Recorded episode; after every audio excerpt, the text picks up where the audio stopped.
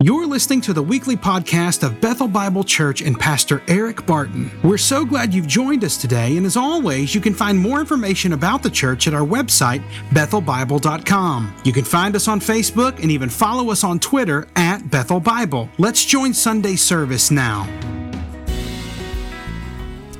Amen. Thank you, Mazingos. And I want to add my welcome and greeting this morning and say that I'm delighted that you're here. I'm delighted that you've come and you found yourself in church. I love to go to church. Church is this marvelous, mysterious gathering of people who are the community of the new covenant, this new thing that God has done in which people who, as Jason said, who are near to God, who are indwelled by God's Spirit, come together by God's Spirit to study God's Word, to worship for God's glory. There's a marvelous thing that happens. We actually believe that when we study God's Word together in community like this, that God actually speaks to us in the present tense.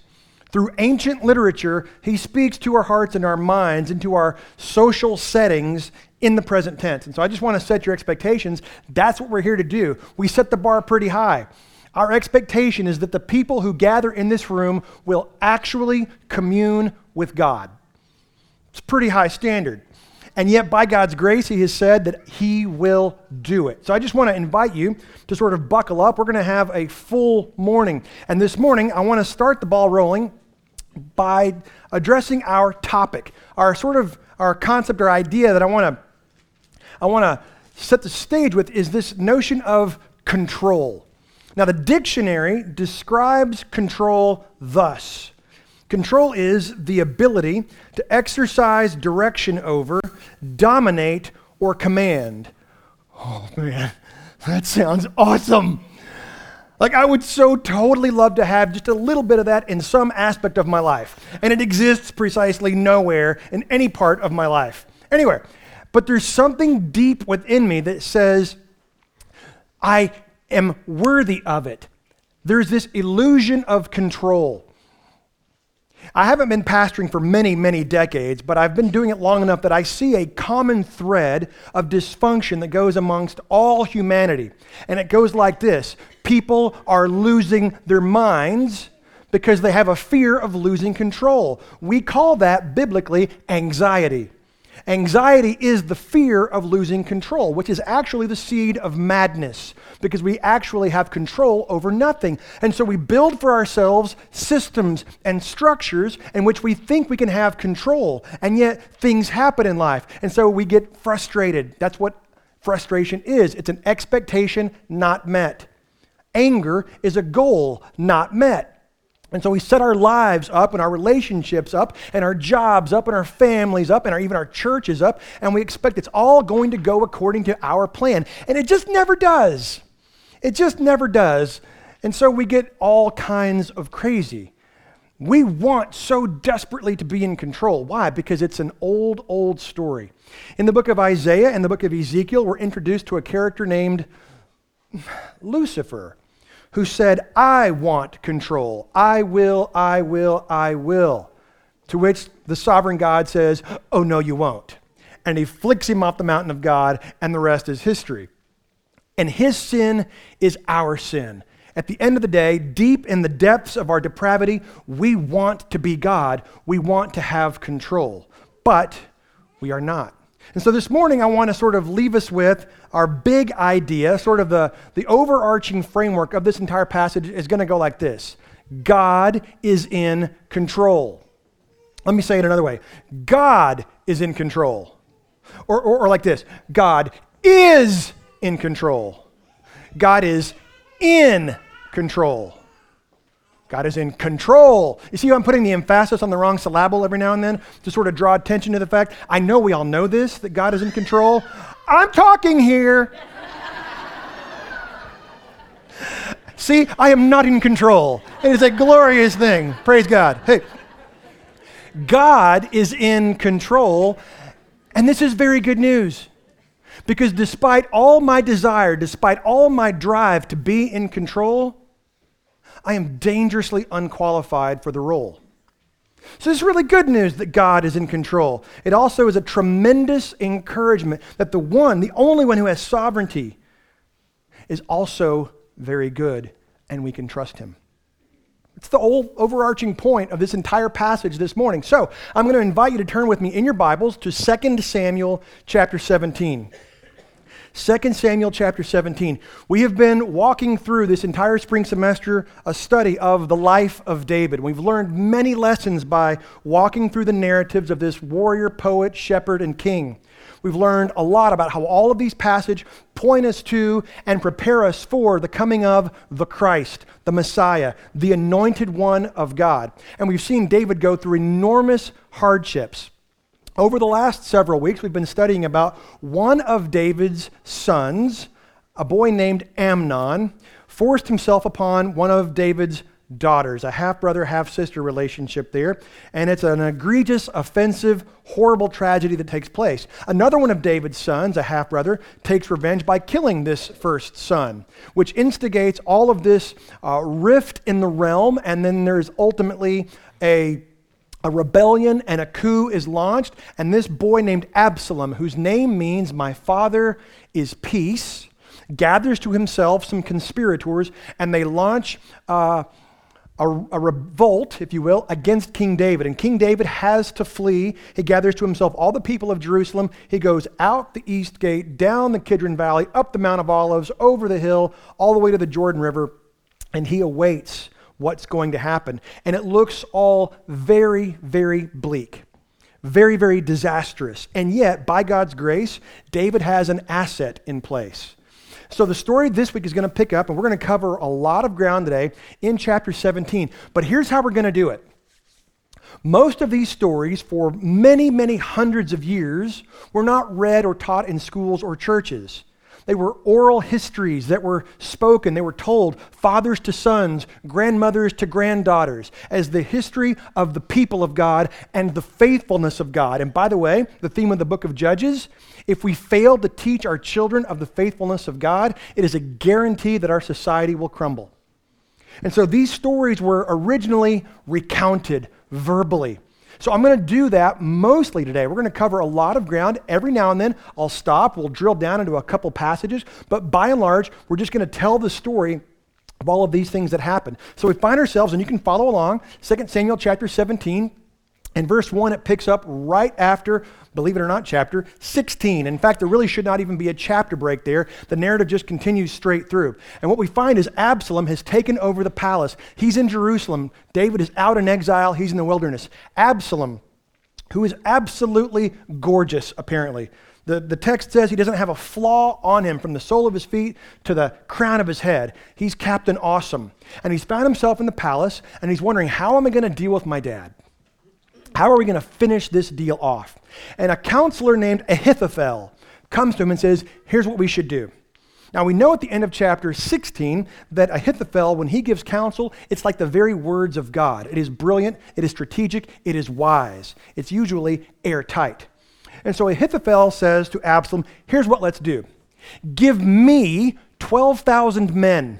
And I will search for and I will find your father David, and I will kill him, and I will deliver the rest of Israel to you, and I will present the kingdom, and you don't have to do anything. This is what we should do.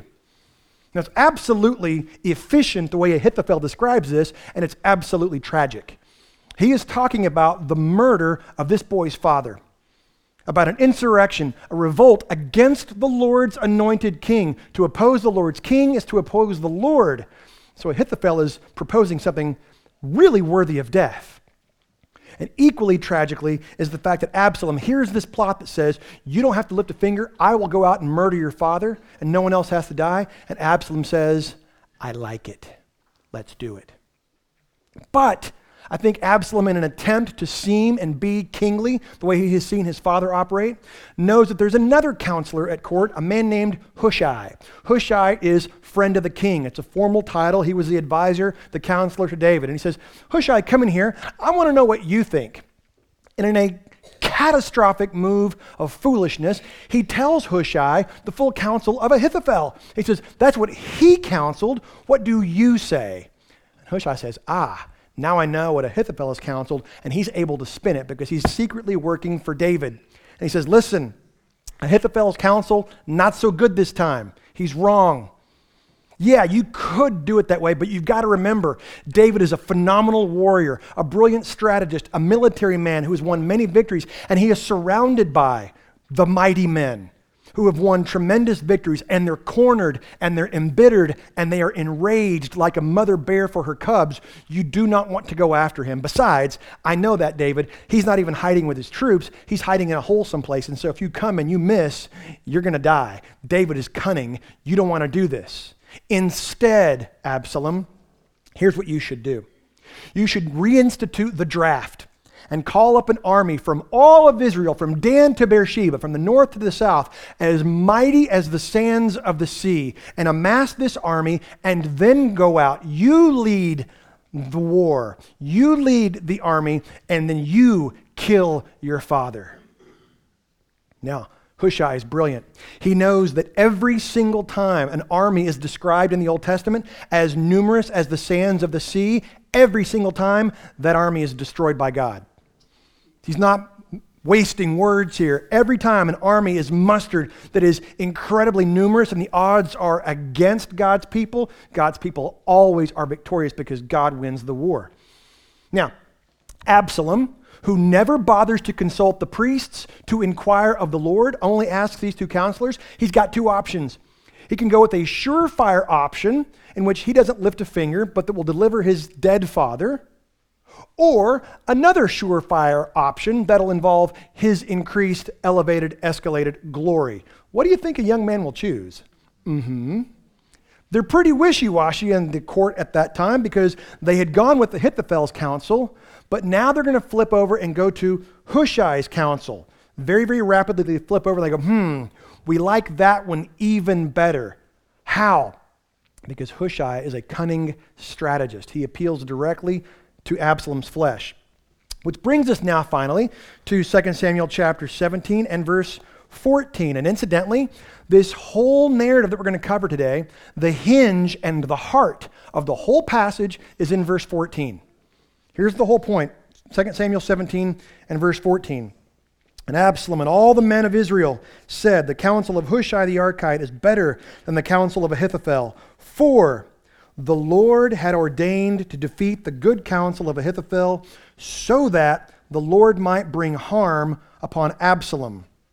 See, the narrator and the writer of this passage reminds us that despite all of the vying and all of the scheming, God is in control. Despite all of the plots, all of the plans, God is above it all. He's going to use this event to bring about his purpose. That's what sovereignty is. That's what sovereignty does. About 50 years ago, theologian, philosopher Francis Schaeffer was asked, how do you reconcile the tension between the sovereignty of God and the free will of man?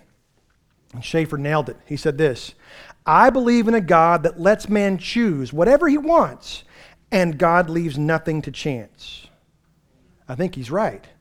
And how did the Lord defeat the good counsel of Ahithophel? By using Hushai's counsel to appeal to the fleshly pride and the vainglory of Absalom.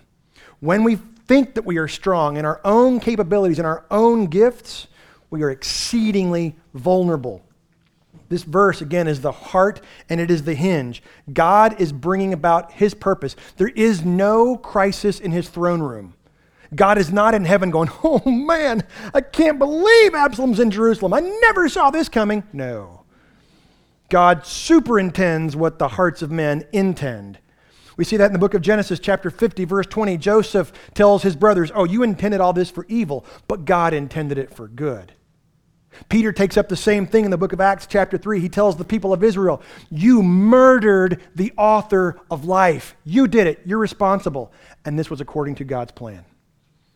That is sovereignty. God is in control. Now the people who are actually experiencing this whole story in real time, they don't have the blessing and the privilege of a narrator like we do. We're 3,000 years later, we're being told how this story goes. We get verse 14. They don't. Absalom doesn't get verse 14. David doesn't get verse 14. We get the blessing and the benefit of that. So how is this going to turn out? They don't know.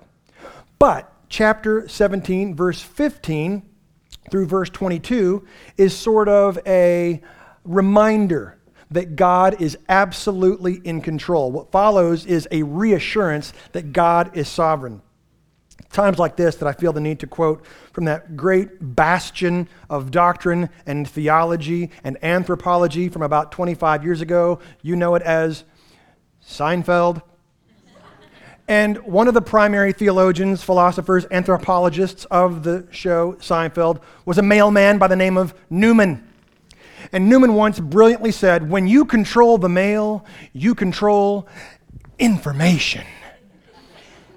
Which is precisely what Hushai is about to do. Hushai is at court with Absalom, and he realizes this is how this is going to go down. So he tells Zadok and Abiathar.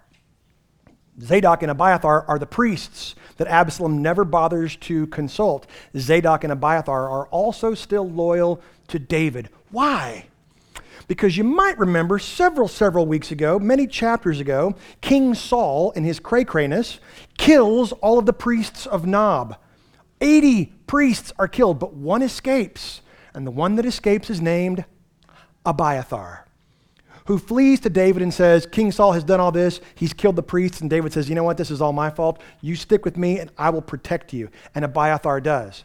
So Hushai needs to get information to Zadok and Abiathar. He tells them, they dispatch a young servant girl. The King James calls her a wench. Not really sure how I feel about that. Nonetheless, it's a young servant girl. And she runs to the outskirts of town and she finds the sons of Zadok and Abiathar. Their names are Jonathan and Ahimaaz. And she tells them, here's what's going to happen. But as she's telling them, ooh, the plot thickens. A young man sees all this and he runs back and tells Absalom, I saw this young wench or something telling Jonathan and Ahimaaz something that was going on. And so the two men take off and they leave running away, trying to escape. Absalom dispatches his soldiers to go and find them. They go up over the Mount of Olives to a place called Bahurim, which is way to the east, almost to the Jordan River, and they come to the house of a couple. And they find a well, and they get inside the well, and the woman covers it over with a canvas and sprinkles grain on it and hides them. The soldiers come from Absalom, and they go, hey, have you seen Jonathan and Ahimaaz? And she says, oh, who? Never heard of him. Never seen him. Shh. She's stomping on the well, be quiet in there. And so they leave frustrated, unable to find Jonathan and Ahimaaz. So Ahimaaz leave the house of this couple, and they go all the way to the east. They find David, and they say, David, here's the deal. Ahithophel has counseled this, but Hushai has counter-counseled this. We think this is going to happen. We're not so sure, but you cannot stay. You have to get up and go. And so David got up and went. He took all of the people with him. He left nobody behind, and he gets up and he goes even farther east. Why is all of this really nuanced detail included in this passage? It's so much like minute information. Why? Because the narrator and the writer of this passage is telling us something. That our great big God uses the small lives of small people to accomplish his great grand purpose. And that's important to know. Because so many of the interactions we have on a daily basis, we tend to think of as interruptions of our plans and our attempts and our illusion of maintaining control, when all the while God is sending people across our paths. Our great big God uses the small lives of small people to accomplish his great big purpose. They are not interruptions at all. They are people. Answer your phone. You never know. Well, verse 23, we get a very stark reaction and a response to what happens here. Chapter 17, verse 23. When Ahithophel saw that his counsel was not followed, he saddled his donkey and went off home to his own city. That's Gilo. It's about 30 miles and 25 miles southwest of Jerusalem. He set his house in order and hanged himself. Whoa, that was abrupt. Like he's just, filing his taxes, straightening his stapler, and then he hangs himself. It's very efficient, very cold, very clinical, very brief, very succinct. And he died and was buried in the tomb of his father. Wow, what is going on there? Why are we told that? Why does Ahithophel do this? Because he has betrayed the Lord's anointed, which means he has betrayed the Lord. He has blood on his hands. His plot has failed. and he knows that his time is over. He understands now that since that advice was not followed, David is a skilled tactician and strategist. He will prevail. He knows that Absalom is done. And when David comes back into power, he will destroy and eliminate all traitors like him. He has lost his loyalty to God's king. And so he, Ahithophel, is, if you might remember, he's the grandfather of Bathsheba. He was formerly one of David's mighty men. He was with the Lord's anointed and then betrayed him and hanged himself. We are intended in the New Testament to see a pattern there. There is one named Judas, who was in the company of the Lord's anointed, who betrayed him because his expectations were not being met. And then he said, I will not have this man's blood on my hands, and he hangs himself. Ahithophel, tragically, is the Judas of the Old Testament. Very efficient, the way the narrator and the writer tells about that. Well, through the end of the chapter, David crosses over the Jordan, and he goes to the northeast, and he is going to be joined at a place called Mahanaim, the two camps. Mahanaim is sort of important throughout other Old Testament narratives. Look it up yourself. We're not going to get into that now, but David finds himself at a place called Mahanaim, and all of these Gentiles begin to come to him. There was even a guy named Shobi who was an Ammonite, who was the brother of the Ammonite king that David had warred against, and yet David had shown kindness to Shobi, the Ammonite king. And so now what we have is the Lord's anointed king departing from Israel, going to the Gentiles, amassing unto himself a bunch of people who were formerly enemies of God, far from God, now invited into the kingdom of God, who are now going to be contributors and servant leaders. Does that sound familiar whatsoever? The Lord's anointed is gone to be among the Gentiles. Those who were far from God are now being dignified to be contributors and participants in the plan of God's anointed. They bring provisions. They bring a bed for David. They bring food. They bring water. They bring all sorts of provisions so that these people can be able and prepared. Meanwhile, Absalom institutes a new general over the army since Joab is with David. He brings in a guy named Amasa, which is really sort of amazing. Amasa is an Ishmaelite. He comes from Ishmael. He's an Arab now commanding the leaders, the armies of Absalom's insurrection of the people of Israel. So David is now joined by all of these Gentile leaders. He's heading way up into the northeast. We're heading to a massive climax. Chapter 18. In chapter 18, we see that David has continued to gather thousands and thousands of people to him. He now has a massive army. Hushai has successfully bought him time. And so he takes his army, and he's now going to divide it into three sections because he's been told that Absalom is coming with an army like the sands of the sea. And so he divides his army in thirds. He gives one third to Joab, who is a cunning, experienced military leader. He gives a third of the army to Abishai, who is the brother of Joab. You might remember Abishai. Last week we looked at him. He's the guy that when Shammai comes out of the hills cursing and dirting people with dirt, Abishai says, I think I'll take that guy's head off. David has to say, no. But now he's in control of a third of the army. And the third he gives to a man named Ittai, who is a Gentile, who is a Philistine from Gath. You remember Gath? That's Goliath's hometown. Yet again, the Lord's anointed continues to bring enemies who are far from God and make them servant leaders, participants, and contributors to his kingdom, because that's what the Lord's anointed will do.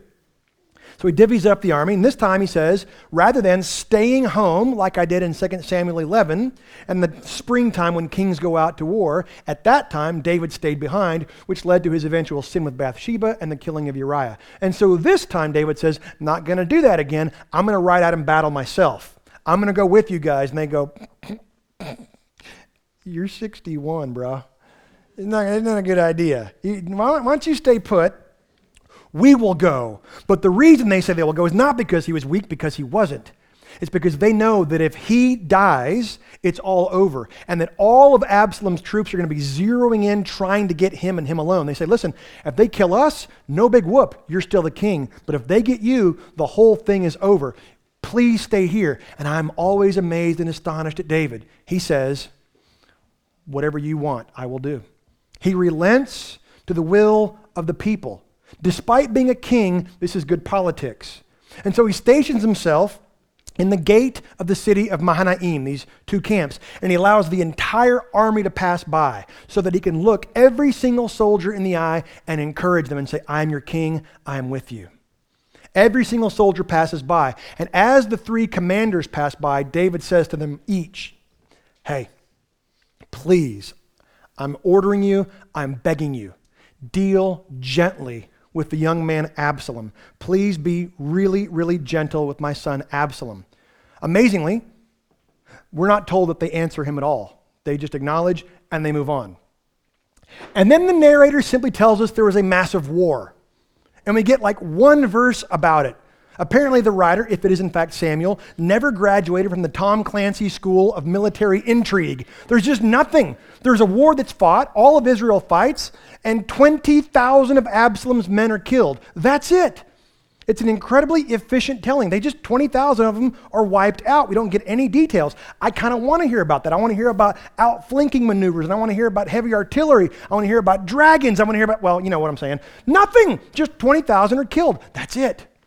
But we do get one strange little detail, that as Absalom's army gets routed, thrown apparently into a terrible terror and panic, they flee. And they run into the forest of Ephraim, which is way up in the northeast of Israel. And it says that the forest killed and devoured more people than the sword. That's what I'm talking about. Now, I got to tell you, part of me thinks, all right, this is all like full-on J.R.R. Tolkien. Like the Lord of the Rings, like Absalom soldiers run in and all the trees go and just start smacking Israelites, right? I so want that to be the thing. I don't think that's the thing. I think Yahweh, God, simply had so panicked them, just like he had done to the Midianites under Gideon's reign of 300 soldiers. I think God says, this one's on me. I got this. And he terrifies them, sends them into a panic, and they flee into the forest. Some of them fall in ravines. Some of them, I'm sure, run into trees. They kill each other, perhaps. 20,000 are dead, and more of them killed by the forest than by the sword. Why all of that detail? Well, we're supposed to understand this battle was not David's. It was not won by brilliant military strategy. It was not won by courage nor strength. The battle was the Lord's. God does this. It was complete, and he gets all of the credit and all the glory. Well, chapter 18, and now in verse 9, we get a little bit of a narrative here. So I'll read this. Chapter 18, beginning in verse 9. And Absalom. Now this translation says happened. No. Now, Absalom just so happened. It was just the craziest coinky-dink, do you see? Absalom just so happened to meet the servants of David, to which Absalom said in Hebrew, Doh! Like, are you kidding me? Of all the places he's trying to get away, he meets the servants, that is the soldiers of David. Absalom was riding on his mule. Now, let me explain why that's a big deal. In antiquity, in the ancient Near East, kings rode on mules, not on horses. Kings rode on mules as if to say, I am sovereign and I am in no hurry. So I ride a mule. And Absalom, though he knows his army has been routed, he knows he is in defeat, he refuses to dismount the king's mule. He will not relent. He will not repent. He will not climb off the throne of his own life, which is always a bad idea. Absalom is trying to maintain control. But we're going to be told something really brilliant in the literature of how this is phrased. There in verse 9, he was riding on his mule, and the mule went under the thick branches of a great oak, or perhaps a terebinth. Now, what's really amazing, we don't get a whole lot of supernatural here. Decades and decades earlier, these trees had begun to grow. Who knows how long ago, a decade earlier, that mule was bred. And the tree and the mule are doing precisely what they were created to do, because that's what all of creation does, with the exception of man and demons. The tree does what it's created to do. The mule does what it's created to do. Under thick branches of a great, he was riding his mule, and the mule went under the thick branches of a great oak, and his head caught fast in the oak. That ever happened to you? It's never happened to me. And you know what? I said that in the first service, and some of you know him. Kerfoot Walker came up to me after and goes, actually, that happened to a friend of mine on my property. I'm like, for real? He said, yeah, it actually killed the guy. Like, that's what I said. Like, I prayed for him and snickered, and he left. So apparently it has happened before. I didn't think it had, but now it's apparently happened twice, okay? His head caught fast in the oak, and he was suspended between heaven and earth. It's a really weird expression. He is caught. Heaven won't take him. Earth doesn't want him. He is suspended. And I think if you try to ride your own mule, be the king of your own throne, I think you know this feeling. Heaven won't take you and earth doesn't want you.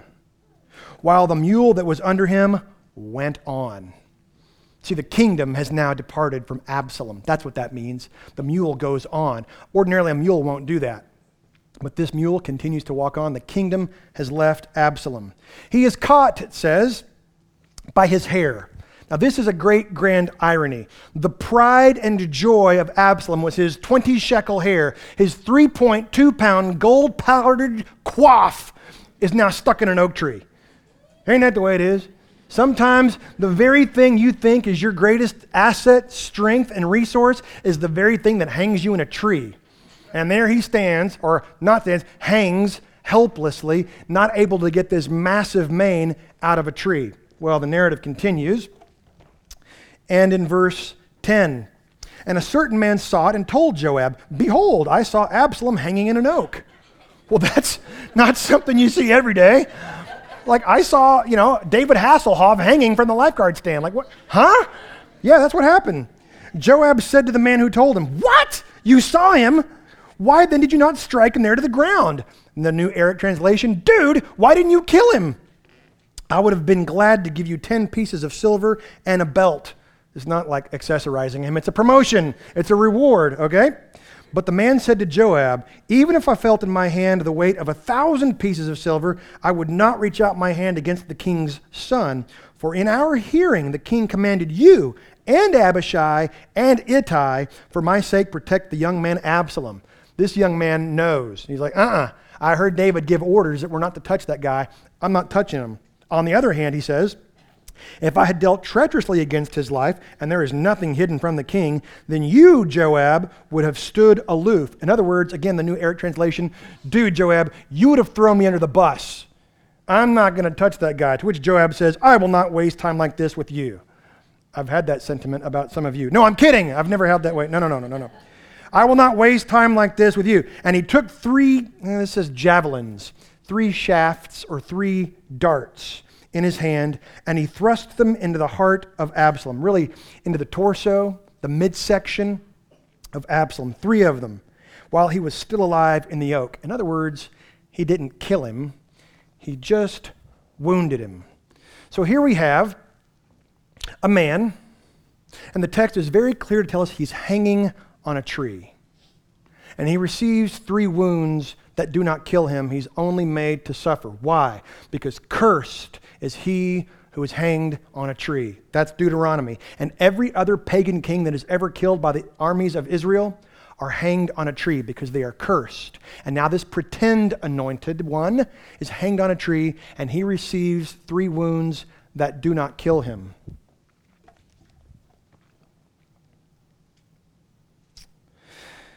While he was still alive in the oak, verse 15, and 10 young men, Joab's armor bearers, surrounded Absalom and struck him and killed him. They take him out of the tree, they cut him down. Now, what we know from antiquity at this time, if there was a traitor, how he would be dealt with is he would be disemboweled, drawn, and quartered, dismembered, because they did not want that corpse to be in any way a rallying point for any future rebellion whatsoever. And so the text goes on to say that Joab blows the trumpet, calls off the pursuit. Nobody else has to die this day. He stops the battle. We have won. Stop killing Absalom's troops. And then we're told that Absalom is buried. Joab can be pretty harsh. He's always sort of an aggressive, rugged character. I like to think of Joab, he's the honey badger of Israel. He's all teeth and hair. You don't want to mess with that guy. But he gets things done. He solves problems by might and by muscle, not by mind. And so he has Absalom buried, thrown unceremoniously, undignified into a pit covered with stones.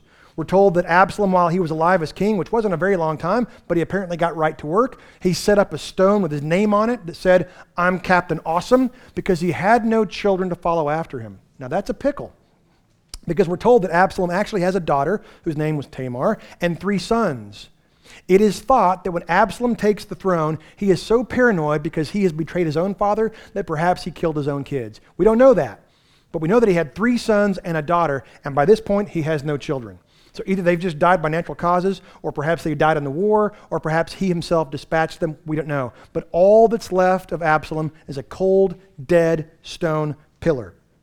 Well, then we get all of this information from chapter 18, verse 19 through 30. Joab has blown the trumpet, the war is over, and Ahimaaz is back. And he says, I want to go and tell the king that the war is over. Joab says, you're not going to go because the king's not going to take lightly to this news. The king kills people who bring him bad news. You're not going to go because his son is dead. And so instead he says, you, Cushite, go tell David what has happened. Sending a Cushite is kind of like sending a human text message. He's not politically involved. He's not in the family. He's just merely a messenger. A Cushite is someone who is from sub-Egypt, Africa. So Sudan, Ethiopia, in that area. He's merely a messenger, and the Cushite takes off running. But Ahimaaz says, oh man, oh man, oh man, I've got to go. I've got to be the one to tell David. I've got to go. So Joab says, enough. I don't want to hear this anymore. Take off. So Ahimaaz goes by a longer route, but beats the Cushite to David. Why? Because Ahimaaz is desperate to give David some good news. He was the messenger that told David that Absalom was on his way and that he had to flee. He wants to be the one now that gives good news. And so David is sitting in the gate, waiting and watching. The watchman says, I see one running. David says, this is very good news. If there's just one runner, it's good news. That means he's a messenger. If there's a whole bunch of guys, that means they've been defeated and they're running this way in retreat. So this is good news. It's the Cushite runner. And then the watchman says, ooh, I see another runner, and his running is like that of Ahimaaz. In other words, this guy was familiar with Ahimaaz's movement. He was apparently a frequent messenger. And David says, I know Ahimaaz, this will be good news, and he waits. Ahimaaz passes the Cushite runner. He takes a longer route, but gets there faster. And he runs up to David, and he says, blessed be the Lord your God who has given a great victory. That's good theology. Ahimaaz seems to understand that God is in control. God has done this thing. It is well. He screams from a distance, Shalom, all is well. And David says, is all well with my son? It's a little play on words there. All is well. Are you sure all is well? How's Absalom? And Ahimaaz says, and I quote, there was a lot of activity, a lot of commotion. The sun was in my eyes, El Nino. The dog ate my homework. I don't know what happened. I don't know. He knows that Absalom is dead because Joab said Absalom is dead, and the pieces of person were also a tip-off. And so David says, stand over here. I'll ask the next guy. By this point, the Cushite runner comes in, and he says, all is well. And David says, is all well with Absalom? And the Cushite says, oh, man, may all of your enemies, because of the Lord your God has given victory, may all your enemies be like that young man. And David knows that his son is dead. We get that narrative there in chapter 18 in verse 31. And behold, the Cushite came, and the Cushite said, good news for my lord the king, for the Lord has delivered you this day from the hand of all who rose up against you. The king said to the Cushite, is it well with the young man Absalom? And the Cushite answered, may the enemies of my lord the king and all who rise up against you, for evil be like that young man. And the king was deeply moved and went up to the chamber over the gate, and he wept. And as he went, he said, oh, my son Absalom, my son, Absalom, would I had died instead of you. Oh, Absalom, my son, deep, deep grief. He laments the loss of his son. Now in verse 19, just the first little section here, the verse 19, it was told Joab, behold, the king is weeping and mourning for Absalom. So the victory that day was turned into mourning for all the people. For the people heard that day, the king is grieving for his son.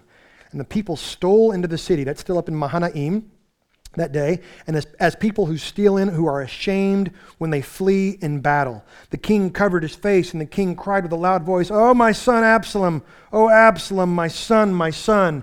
And the people are thinking, we just risked life and limb for this man against the rebel, the anti-anointed one. And now he wishes that we were all dead and that the evil traitor was still alive. And they slink back into the city, ashamed and defeated. It should have been a parade like when David brought the ark into Jerusalem. Instead, they walked in utterly ashamed. Now the old honey badger is going to come back into the story. Verse 5, then Joab came into the house of the king and said, you have today covered with shame the faces of all your servants who have this day saved your life and the lives of your sons and your daughters and the lives of your wives and your concubines. Joab is technically David's nephew. David's much older sister Zeruiah had some sons, one of which was Joab, one of which was Abishai. And yet Joab is older than David and much more experienced, and he strongly rebukes him here. Because you love, verse 6, those who hate you, Absalom, and you hate those who love you, the rest of the people. For you have made it clear today that commanders and servants are nothing to you. For today I know that if Absalom were alive and all of us were dead, then you would be pleased. Now therefore arise, go out and speak kindly to your servants, for I swear by the Lord, if you do not go, not a man will stay with you this night, and it will be worse for you than all the evil that has come upon you from your time, from your youth until now. David steps out of the frying pan and into the fire. Joab says, listen, I know that there's a time to grieve, but that guy, you remember Absalom, the guy that burned my field? We talked about that a couple weeks ago. He was the rebel. He was the anti-anointed. And now you've shown all the rest of the people that you love him more than them. You had better fix this. I'm always amazed at David. The dude can take a beating. He's resilient. Every single time he's rebuked, which is over and over and over again, he gets rebuked by Nathan. He gets rebuked by a widow from Tekoa. He gets rebuked over and over again by Joab, by everybody. He always takes it. And he pauses, and he relents, and he repents. He takes an order from his general, and he goes out and he loves on the people. All of this narrative to remind us that God is in control. It's 2.5 chapters. There are hundreds of things that we could pull out of this passage, but I'm just going to very quickly give us three. Just three things that'll help us apply this narrative to our everyday lives. The first one goes like this. God is invisible and invincible. It's both. We can't see God directly, and since we are a sensory-driven species, we often have the tendency to think that God's not really there. Or worse, that he doesn't really care. Or even worse than that he doesn't really have the power to help and to save. Or worse than that he's disappointed or angry and just refuses to because he's mean. But all of that is because we have a tendency to rely on our senses. But this passage is reminding us that God is invisible, but he's also invincible. In fact, our big God, we've already said, accomplishes his big plans through the small lives of small folks. We can see all of these kinds of things happen. We have a tendency to, when we observe little things like that, we'll say, oh man, I think it was a God thing. But this passage is telling us, actually, there's no such thing as that which is not a God thing. God in his sovereignty is orchestrating even the smallest things. No, he is not causing people to sin. Of course not, but he superintends it. He uses it because he is sovereign. There is no such thing which is not a God thing. He is invisible, but he's also invincible. He's in complete control to bring about his purpose in the macro, even if we can't see it in the micro. We trust that he can and that he will and that he is good. This entire narrative of Absalom has to be read with a memory of God's covenant with David that says, I will build you a dynasty forever. So despite how it might look to you, David, there is no crisis in my throne room. I've got this. Number two, sin must be punished. Sin has to be punished. I understand David wanted to save Absalom. It's his son. He's still apparently thinking, I can fix this. If I can just get Absalom back to me, I can solve and I can save this relationship. I can fix this. By the way, that's often how many of us as males operate. We still think we can fix this, and we can't. The human problem requires a divine solution. But David's thinking, please deal gently with him. I can still fix this. We've already been told, however, in verse 14 of chapter 17, that it was God's divine purpose to take Absalom out. David's purpose was to try to save his son, but God says, no, the father must sacrifice the son to save the people. You see, salvation for the people will come at a tremendous cost to the father. He'll have to lose his son, and the son will die cursed on a tree, cast beneath stones as cursed. One guy, Dale Ralph Davis, put it this way. He said, the preservation of God's kingdom necessarily requires the punishment of its enemies. By definition, salvation includes judgment. Sin must be punished. Which, by the way, is still the content of many conversations that I have with people when they'll say, how can you as a Christian say that that's the only way? How can you say that that's the only path to God? Which tells me right away they do not understand the enormity of sin.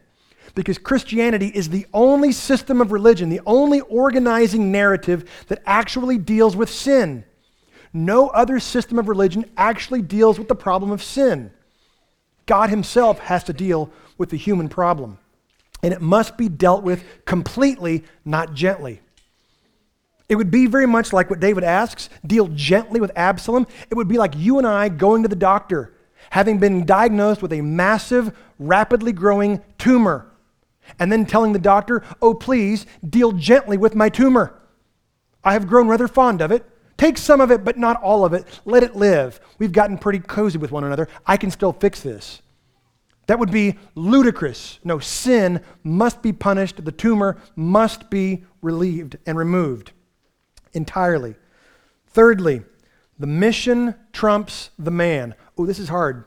This is really sort of mirroring right back at me. The mission trumps the man. There's no question that David has to deal with a horrible grief that is also compounded with his own complicit guilt that was brought about by his sin and his guilt. God had told David in chapter 12, the sword will never depart from your house. And I think part of David's intense grief, my son, is that he knows is that he's the instigator and the initiator of all of this dysfunction. It's on him. David allows his own sentimentality to cloud the criticality of what was at stake with the kingdom and the people. There are times to grieve, but that was not the right time. God's kingdom and God's people required a leader to set aside his own personal agenda. See, God's going to get done what God's going to get done, and that principle applies even to this day.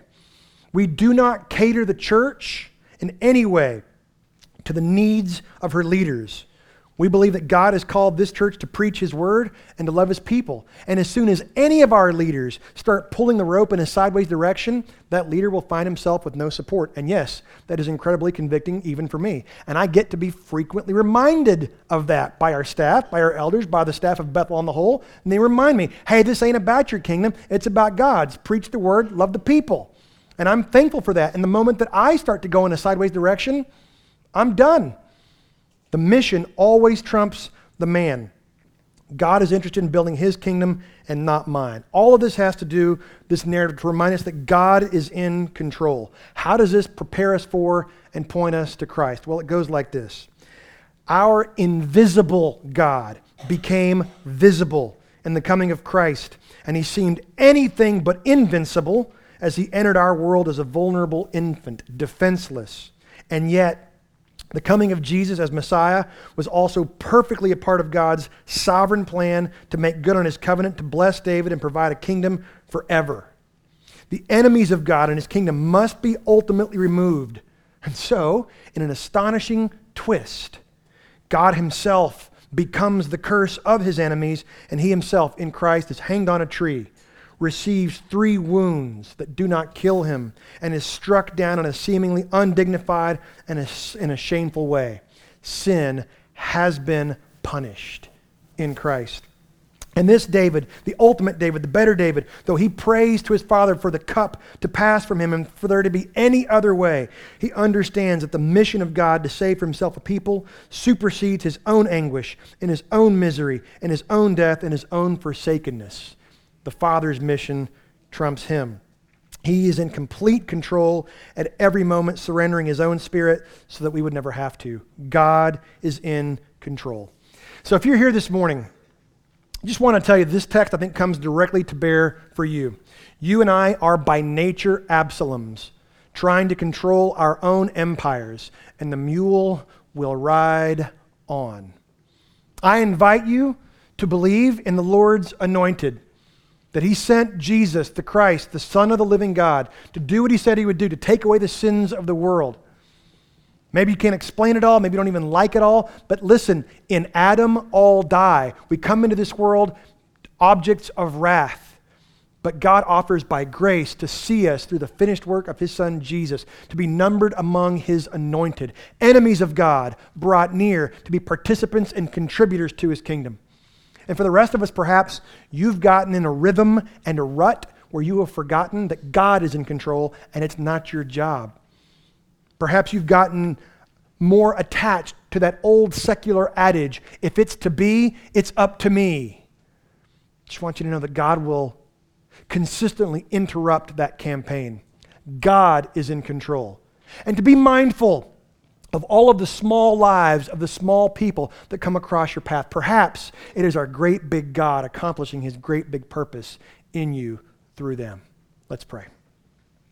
Father, we do thank you for who you are, for what you have done, that you are God, you are good, and we can trust you. Father, I pray that you will redeem these words, that you will impress upon our hearts the truth and the glory of who you are and what you have done. And Father, if there's anyone here this morning who doesn't know you, I pray that you will move irresistibly by your Spirit and lead them into a saving knowledge of your Son, Jesus, that you would lead them out of death and into life. Father, for the rest of us, would you encourage us and comfort us by your Spirit through your word among your people, that you are in control. Despite our lack of a narrator to remind us, you have given us one. You are good. You have come, and your Son Jesus will come again. Father, I pray that we will live differently because of this. We pray all this in the power of your Spirit and in the name of Jesus. Amen. Thanks again so much for being with us this morning. I'm going to ask you to stand for a quick word of benediction. If you are going to go to Discover Bethel, please remember to sign up. You can do that out in the foyer. This benediction comes to us from the book of Hebrews chapter 13. If I can just get there. Hebrews chapter 13, it goes like this. Now may the God of peace, who brought again from the dead our Lord Jesus, the great shepherd of the sheep by the blood of the eternal covenant, may he equip you with everything good that you may do his will, working in us that which is pleasing in his sight through Jesus Christ, to whom be glory forever and ever. Amen. God bless you. You're dismissed. Have a great week. Thanks again for listening to the podcast today. We hope that you were blessed and encouraged. And if you have any questions or comments, we want you to let us know. Simply send your thoughts to questions@bethelbible.com. Thanks for spending time with us, and be sure to join us next week on the Bethel Bible Podcast.